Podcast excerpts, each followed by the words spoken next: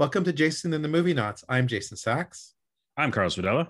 And we are discussing uh, the next in our list of Marvel movies in chronological order by movie, Captain Marvel, starring Brie Larson, Samuel L. Jackson, Jude Law, Annette Benning, and a bunch of other folks, uh, directed by Ryan Fleck and Anna Boden.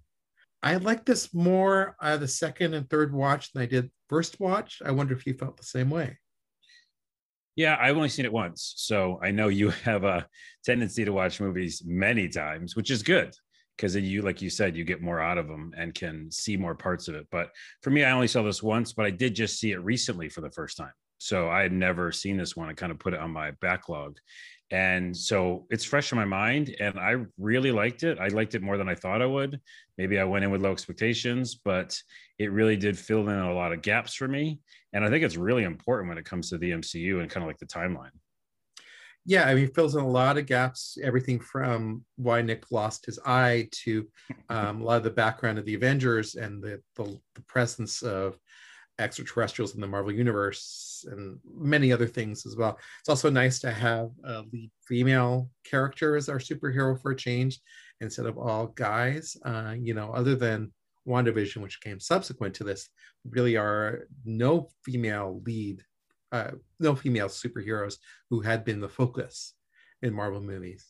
Uh, we'll get Black Widow, I guess, later this year. Oh yeah, that's uh, right.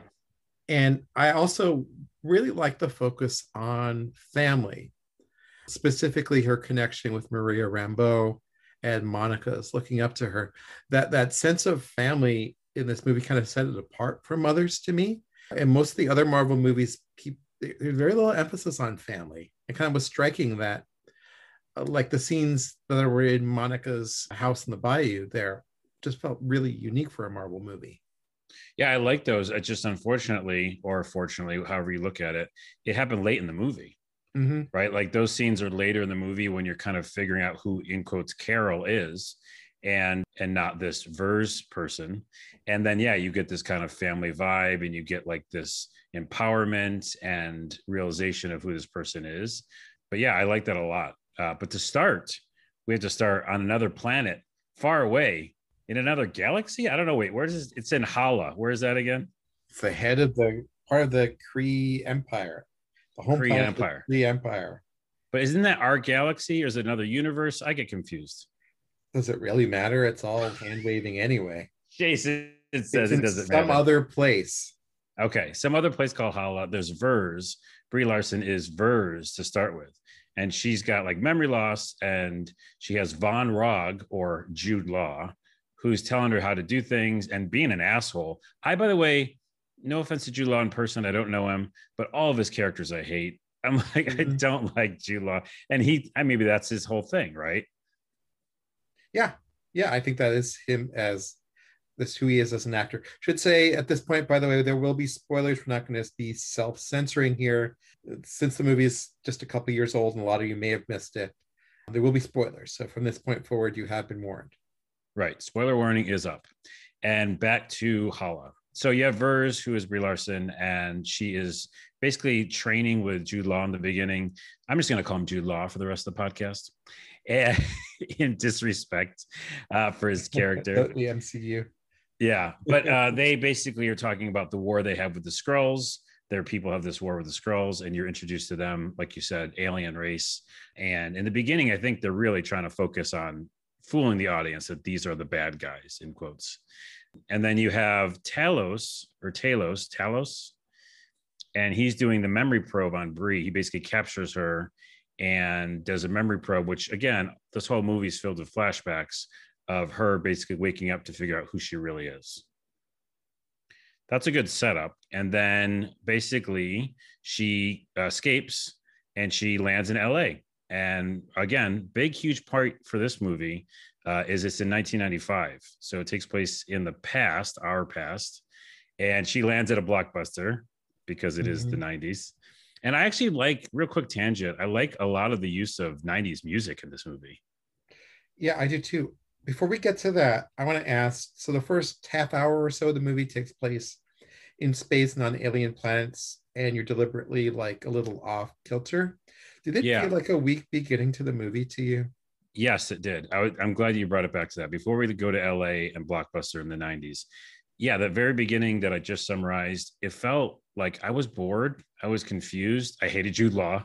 Mm-hmm. And I didn't, I was confused. Like, I knew that it was Captain Marvel, but it really wasn't. It was Vers.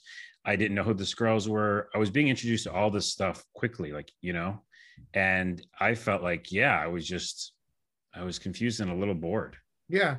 And it, like, I really felt like the movie just kind of picked up its energy once it landed in L A. The crashing mm-hmm. through the blockbuster was like this moment where you're like, oh, good. Okay. Now I'm going to have something to land on. And from that point onward, like, the movie just really picked up, like, emotionally, and also in its connection to the M C U. Like, it was really fun to see a younger version of Coulson there. Mm-hmm.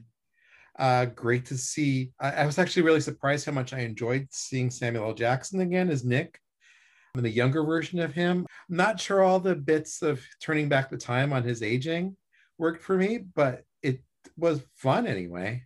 Yeah, they did some C G on his face, right? I think. Yeah, a lot like they did on The Irishman, you know, where they de-aged him. Right, right. Yeah, I, I was more focused on what he was saying and, and like, kind of like, you know, this is the introduction to S H I E L D, introduction to a lot of stuff. Like, well, S H I E L D had been going on, but like, well, at the end of the movie, it's kind of the beginning of Avengers, essentially. So right. It is fun to see that kind of like uh, blast from the past and see origins happen. And yeah, like, you're right. Like, after it came down from space, Uh, it was grounded literally, and uh, and I felt like I could figure out what's happening. And again, it's it's kind of all bam, bam, bam. Like, she has to chase somebody, and so now we're in like a chase scene, and we're we're, we're figuring out what's happening.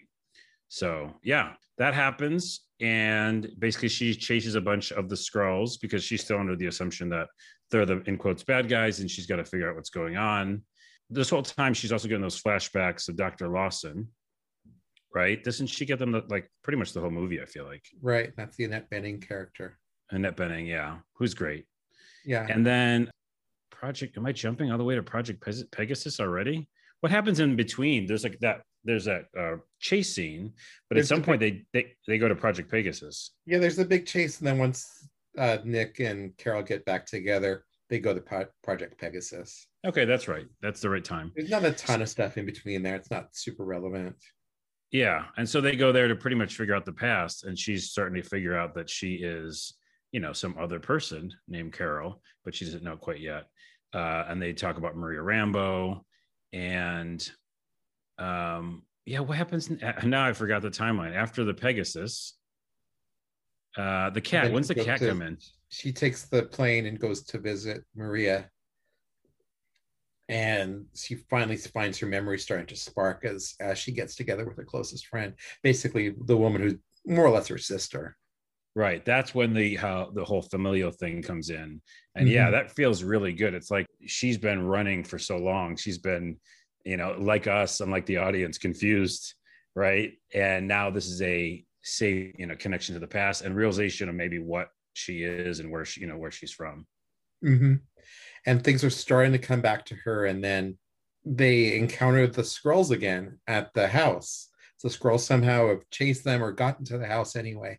And there's where we see the first of the two or three different twists that we see in the movie, where it turns out that rather than being the aggressors in this war, the Skrulls are kind of an oppressed race, which yep. is a really nice twist from the Marvel books, because in the Marvel books, they've always been kind of this cartoonish source of evil. Oh, I was going to ask. Okay, so they are just straight mean then in the comics.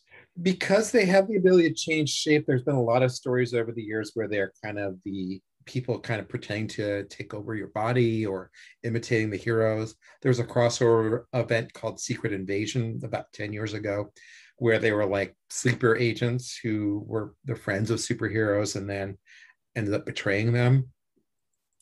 But I think having them portrayed this way in the movie as being this oppressed minority was really interesting. That's what's great what the M C U, the movies can do. You know, they can change it if if they want. And I like that. The Skrulls date all the way back to the very, very earliest issues of Fantastic Four. Mm. So they're about as old as characters get in the Marvel Universe. Wow. Um, and they're they're in the original story, they imitate the Fantastic Four and commit crimes uh, as they imitate them. And in the end, Reed Richards turns them into cows, because cows are so stupid they can't transform themselves again. Oh my goodness, that's hilarious and so comic booky. And then there's a great Grant Morrison story many years later where the people who eat that cow meat end up becoming mutants because they've consumed alien food, which is freaking genius. It is, but that's even more comic booky. Like that's like doubling down on the comic bookiness. Which, if that is not a term, I'm I'm I'm uh, coining it right now. Comic booky. Yeah. So then after that, yeah, that change is really great. I did like it too. Um, I like Talos is the main guy, right? Mm-hmm. Um, and that actor, we should look him up. He's so good. I know I've seen him. I even with the makeup, I could tell that that actor is a genius actor, and he's been in a lot of things. That's Ben Mendelssohn. Can you do his IMDb page while I'm, while I'm doing this? He was in Rogue One, Dark Knight Rises, Darkest nope. Hour, the Winston Churchill movie. No. He was in Ready Player One, Baby Teeth. Hmm. Maybe it's not the guy I'm thinking of. Many, he's many. Great. Yeah, he's great though, either way. But um, I love that kind of change of pace. You're now you know who you're rooting for. You're going to help these people. Um, you know, uh, Captain Marvel is going to help these people. And fucking Jude Law, he won't leave this movie. He's got to come back and basically mess with things. And at some point, I don't know if I'm skipping, but there's that whole explosion where she gets her powers because she's fighting frickin' Jude Law. Mm-hmm. And she actually becomes truly Captain Marvel. Uh, well, not fully, because she's still got the implant, I think. Uh, and then at some point, wh- where does the cat show up? Yeah, they meet the cat at Project Pegasus. Oh, okay. And so we've cat, already met the cat. The cat basically is a stowaway when they steal the plane at Project Pegasus and right. go visit Maria and Monica at the at the community. Nick immediately falls in love with the kitty. Uh, we should stop and say uh, Jackson as Nick Fury is a whole different version of Nick Fury than any other movie, and he's just such a fun character because he's younger, not jaded, loves cats apparently, which you would never guess. Yeah. Like it's this really nice bit of still comic booky character building. You know, it's, it's not deep in any way, but at least you kind of appreciate him a lot more as a character. And he starts to feel more fleshed out, not just the Samuel L. Jackson is a badass kind of guy. Yeah. Although that does him in in a funny way because tangent, Kitty scratches him. Kitty scratches him. And they introduce that, just don't jump ahead again. We're kind of jumping around a little bit, but that's uh, how they introduced that in this world, this M C U. That's how he got his scratch in his eye, which is hilarious, by the way, because the way they do it, it's just like you think it's just going to be a funny little scratch. He's like, oh, that's not bad, right? Yeah, and it turns out to be the way he gets his scar. It gets puffier and puffier, and he's like, "No, it's going to get better." Jeez Louise! No, well, after she has its own secret, yeah. After she gets the explosion and she gets her powers, at some point she has to meet. What is that called? The like great intelligence or something? The supreme intelligence. Supreme intelligence. This wacky comic book idea that this disembodied robot. Living creature in a in, not a robot in a computer, you know, this vast space computer runs the Skrull runs the Kree empire, and yeah, and it's embodied in the body of Annette Benning, right? And then at some point, basically, Carol has to you know fight it, and how she fights it is she takes out the implant, which you think maybe she could have done, could have done earlier, but when she does take it out. And because she had that explosion happen, she is supreme power. Mm-hmm. And she essentially is the full-on Captain Marvel at that point. The power floods into her, and uh, you just see the power pulsing in her body. And you just get the sense that, like, nothing's going to stop her. I love that moment, too, because, like, anybody who, like, tries to fight her at that point, I'm just, like, like yelling at the screen, like, yeah, try it, because it's not going to happen. She's just going to throw you across the room. So tiny bit of tangent here, because Monica gets her powers in a similar way through the hex powers, and we sense that she's going to have similar powers. This this really nice kind of generational connection between the two, where they're, you know, she's anti-Carol to Monica. Monica gets similar powers. You can see they're really, and they're, they could potentially set up a good mentoring relationship between the two of them. Oh, where, totally. Um, you know, surrogate mother sort of thing. And I think this is really nice because it fits this generational theme of the connection between the characters. And another reason why I was so excited to, you know, jump into this timeline uh, summary, watching all the movies, because of WandaVision.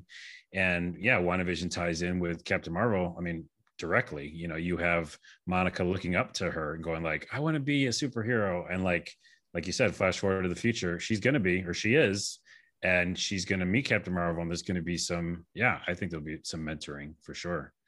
And then, by the way, I also wanted another tangent. Ronan the Accuser, he's from our favorite show, Halt and Catch Fire. It's a great, great series. Yeah. So I, every time I saw Ronan the Accuser, I was like, no, no, no, that's the guy from Halt and Catch Fire. Mm-hmm. I, I couldn't see past like that. Sometimes that happens, you know, an actor's like too in your mind. So, I, by the way, he had no point in that. Like, I don't know what Ronan the Accuser was was about. He basically just showed up on screen at some point and was like, yes, do this. And then, well, we should leave.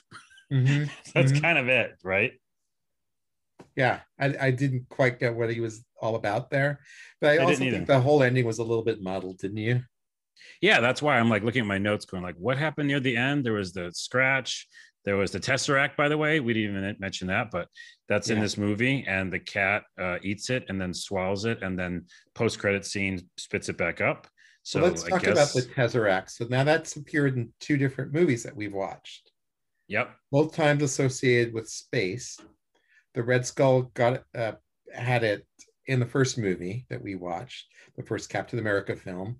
And once he pulls it out, the Tesseract takes action, sends him off to the far distant planet that we'll see in the two Avengers movies. In this movie, the cat, who turns out to be an alien, uh, swallows the Tesseract and then spits it out. But the cat seems to know what the Tesseract actually is in some way, because it appears to be an intelligent creature that just happens to be living in the body of the cat. So it's a really nice kind of continuity between these two movies that came out, what, seven years apart from each other. That's true, yeah. Where was the Tesseract when we left it in, in Captain America? Do we remember? Well, I think Captain America takes it back to America, and then we don't really see what happens to it. Okay, and then where does Kitty find it? I forgot, in Captain Marvel. Kitty finds it on the spaceship, doesn't it? Yeah, see, so there's a... a I'm not sure how it gets on the spaceship, yeah. Mm, see, by doing this, we've like dissected a potential issue. Yeah. Continuity issue, some might say. Uh, that might just because it was filmed seven years apart. Okay. Well, Here I right? go from praising it to taking away. I know. I just took away your praise.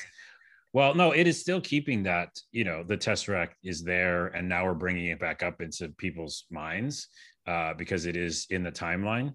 So it's it's there. It's just, it is weird that it was on Earth, and I guess then it was in a spaceship.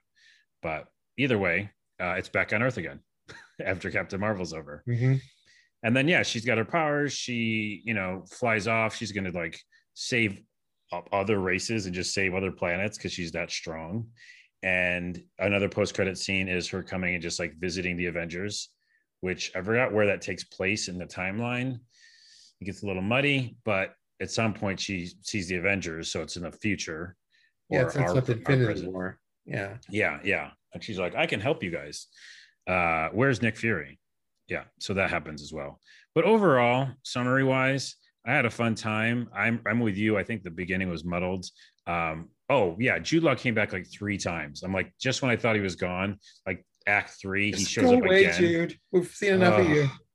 And uh, I was very happy that Brie Larson just kicked his ass and then sent him off on a spaceship. And he's probably alive, though. And then, yeah, because she sent him off on a spaceship. She didn't kill him.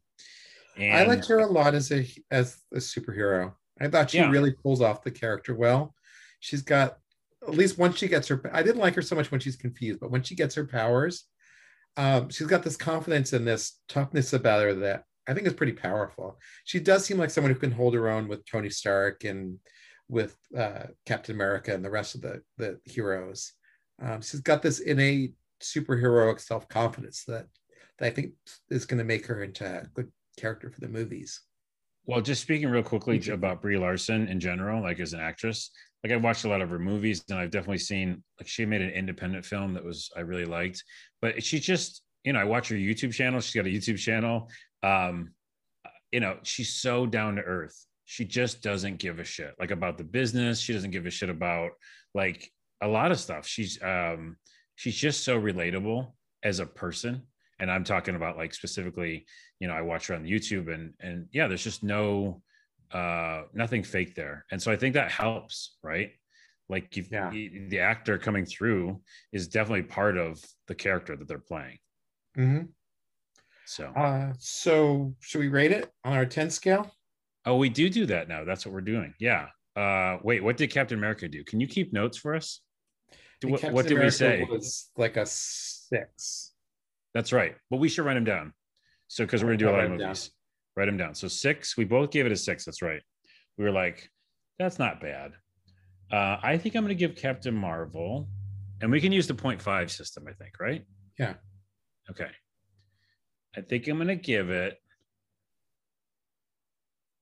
seven point five.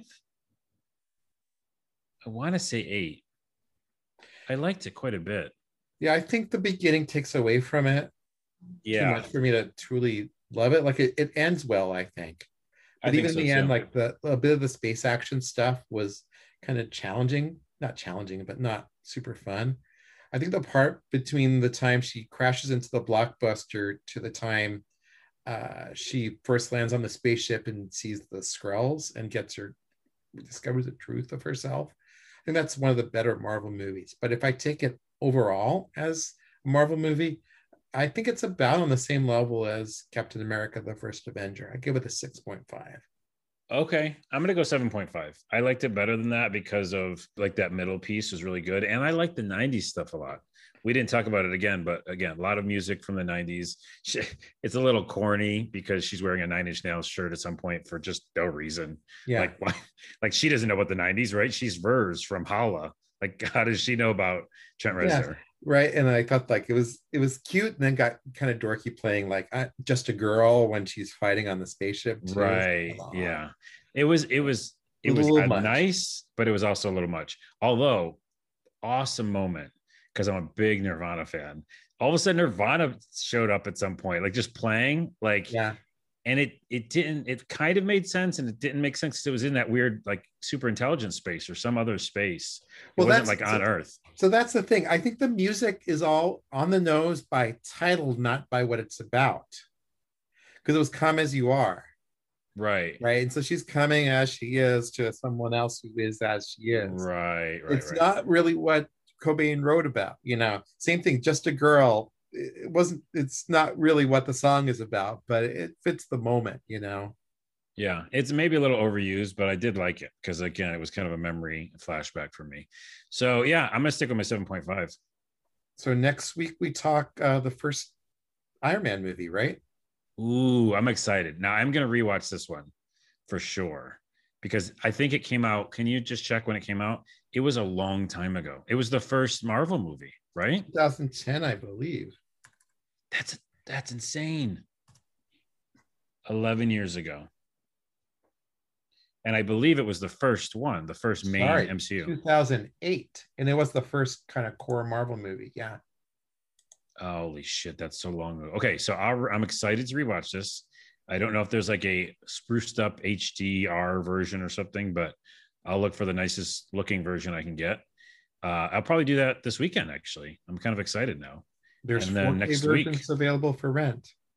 Ooh, I'm going to do four K. I don't know how much they can up-res it, but which if we ever want to talk video, nerdy stuff, I can. Uh, and we'll do, we'll see you guys next week on another one. Where else can people find you, Carlos?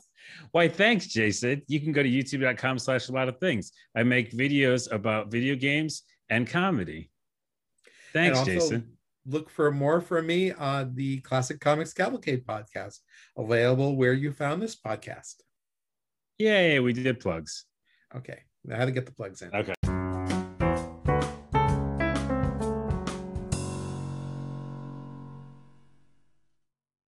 Oh, thank you.